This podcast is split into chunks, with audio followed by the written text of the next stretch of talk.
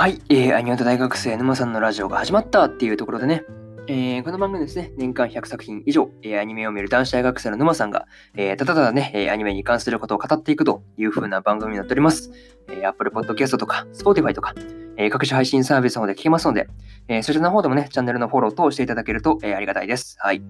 ですね、こんな感じで、本日2本目ですね、やっていこうと思います。で、2本目は何を語るのかというところなんですが、神たちに拾われた男の、第6話ですね、こちらの感想を語っていこうと思います。はい。まあね、目次といたしましては、あらすじを言って、で、感想の1つ目である魔獣討伐以来、2つ目、ゴブリンの群れとの死闘、3つ目の、スライムの進化の龍馬の決意というね、まあ、感想を3つ語った後で、最後にというパートで締めさせてもらおうと思ってますんで、よろしくお願いします。まずはあらすじから入っていきますね。はい。廃校の大規模な魔獣討伐依頼を受けた龍馬は、ミーヤたちとパーティーを組んで参加する。順調に進むかに見えたが、行動の奥でゴブリンの群れと遭遇し、怪我人が出たとの情報が届く。龍馬はアシッドスライムで3のプールを作り、ヒールスライムで怪我人を治し、討伐を進めるが、予想以上のゴブリンの数に冒険者たちはだんだんと消耗していく。そんな時、龍馬は空間魔法で呼び出した残りのスライムをゴブリンの群れに立ち向かわせるが、というね、アニメ公式サイトからの引用です。ここからね、順次感想になるんですけど、1つ目ですね、魔獣討伐依頼というところで、まあね、廃校の魔獣を討伐するためにですね、龍馬はミーヤと、ウェルアンナーと、ミゼリアとシリアと、10人ですよね。10人4人と、アサギという男性冒険者を超えた6人のパーティーで、探索してました。まあ、にしてもね、コウモリ相手に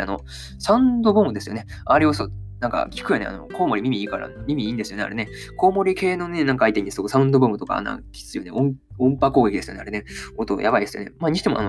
結界あったんです。あ、だった、なんだっけ、遮音結界だそう。遮音結界が便利すぎるからね、あれ、家にも貼りたいよね。とか思ったりはしました。そう、うちにも貼りたい。そう、結構そう、周りの音がうるさいからね。そう、遮音結界とか貼りたいよね。そう、今朝だから静かだけどね。そう、遮音結界マジで欲しい。うちに、もうそうですね、1個欲しいよね。マジで遮音結界欲しいわって思ったりはします。はい。まあそうですね、あと、モンスターをね、説明する、多分あれ誰が書いたの？ギルマスが書いたんかな？わかんないんだけど、モンスターを説明する映画、子供が書いた落書きみたいでね、なんか全然怖くなかったっていうのが、そうですね、怖なさすぎて面白かったっていうのがすごい思いましたね。はい。とりあえずそうですね、これが感想の一つ目である、魔獣討伐依頼というところですね。で、次が、二つ目なんですけど、ゴブリンの群れとの死闘というところで、廃校の奥にね、ゴブリンの村があるというところで、まあ、これをね、冒険者全員で討伐することになるんですが、まあ、戦いがね、なんて言うんだろう、BGM のなんか平和さに比べてなんか、そう思ったより激しかったっていうのがなかなかそうですね、見てて面白かったなと、なんか BGM とのギャップがあるっていうのもなかなか面白いところではあるかなというふうなことを、思ったりはしました。まあね、あと、龍馬のスライム大活躍でしたよね。そう、個人的にアシッドスライムをね、使った酸で溶かす攻撃とかなかなかエグいなとか、そう思ったりするんですけどね。まあ、ただね、矢を持ってくるスライムの、すごいね、手が生えて、矢をこうやって運んでくるスライム可愛かったなというふうなことを、思ったりしました。そうですね、これがそうですね、2つ目の、ゴブリンの群れとの死闘というところで、なかなかそうですね、なんか、なんていうんだろう、冒険者たちもなかなか踏ん張ってましたけど、数がね、すごかったね。2000体でしたっけ？あれやばかったよね。そう、まあ、ゴブリンとの死闘というところで、そうですね、2つ目の感想は終わりですね。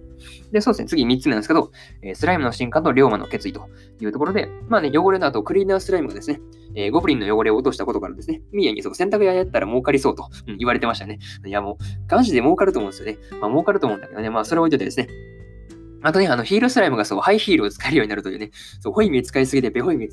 を使えるようになったというところですよね。そう、まあ、そのうちベホイムとか使えるようになるのかなとか、いうふうなことを思ったりはしました。はい。まあ、なんかそうですね、スライムも進化していきますよね。すごいよね。生命の進化ってなかなかすごいなと思ったりはするんですけどね。はい。まあ、その後ね、街に戻ってきてから、龍馬は公爵家の人々にね、自立していきたいというね、まあ、胸と言いますか、その辺をちょっと伝えてましたよね。そう、まあね、次回の、まあ、そうですね、見どころというかわかんないですけど、どんな話なのか全然わからないですけど、まあね、自立が認められるのかとか、どんなことでまあ自立していくのかとか、ちょっといろいろと気になるところであるかなというふうなことを、思ったりしました。これがそうですね、3つ目の感想である、スライムの進化と、龍馬の決意というところですね。で、こうですね、そうですね、感想3つ終わったんで、最後にというパートに入っていくんですけど、今回ね、そう、ゴブリンの討伐がメインだという感じだったんですけど、まあ個人的にね、ゴブリンコマンダーですよね、指揮官の、戦いもちょっとね、描いてほしかったなというふうなことを、思いました。はい。そうですね、まあちょっとカットされたのちょっと残念だったかなというところでした。はい。まあね、そう、魔獣討伐、あとそうですね、魔獣討伐で出発する前の、龍馬とね、エリアの一幕が和むなというふうなとこを、思ったりはしました。はい。まあね、そう、次回はそう、龍馬がそう自立すると、うんぬんの話をし始めたんで、その辺の話になるのかな。はい。まあ、どうなるのかっていうのがちょっと今からね、ちょっといいところで終わったんで、気になるなというふうに気になって仕方がないというところで、まあ、次回のね、第7話ですね、こちらも楽しみにしようと思います。はい。こんな感じでですね、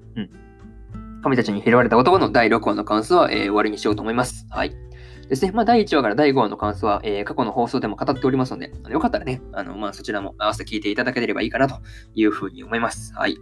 ですね。で、そうですね、今日は、これが2本目なんですけど、1本目ではですね、安達と島村の第5話の感想。で、3本目では、落ちこぼれフルーツサラダの、第5話の感想ですね、こちらを語っておりますので、よかったらそちらの方も聞いてみてください。はい。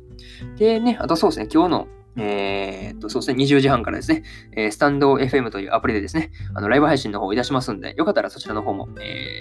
そうですね、まあ、覗きに来ていただけたらいいかなというふうに思います。はい。で、そうですね、明日はですね、魔王城でお休みの、5話の感想と、そうですね、魔法科高校の劣等生来訪者編の、6話の感想ですね、この2本を語ろうと思ってますんで、よかったらね、明日もそうですね、聞きに来ていただければいいかなというふうに思います。はい。ですね、まあ、こんな感じで本日2本目ですね、こちら終わろうと思います。以上、沼さんでした。バイバーイ。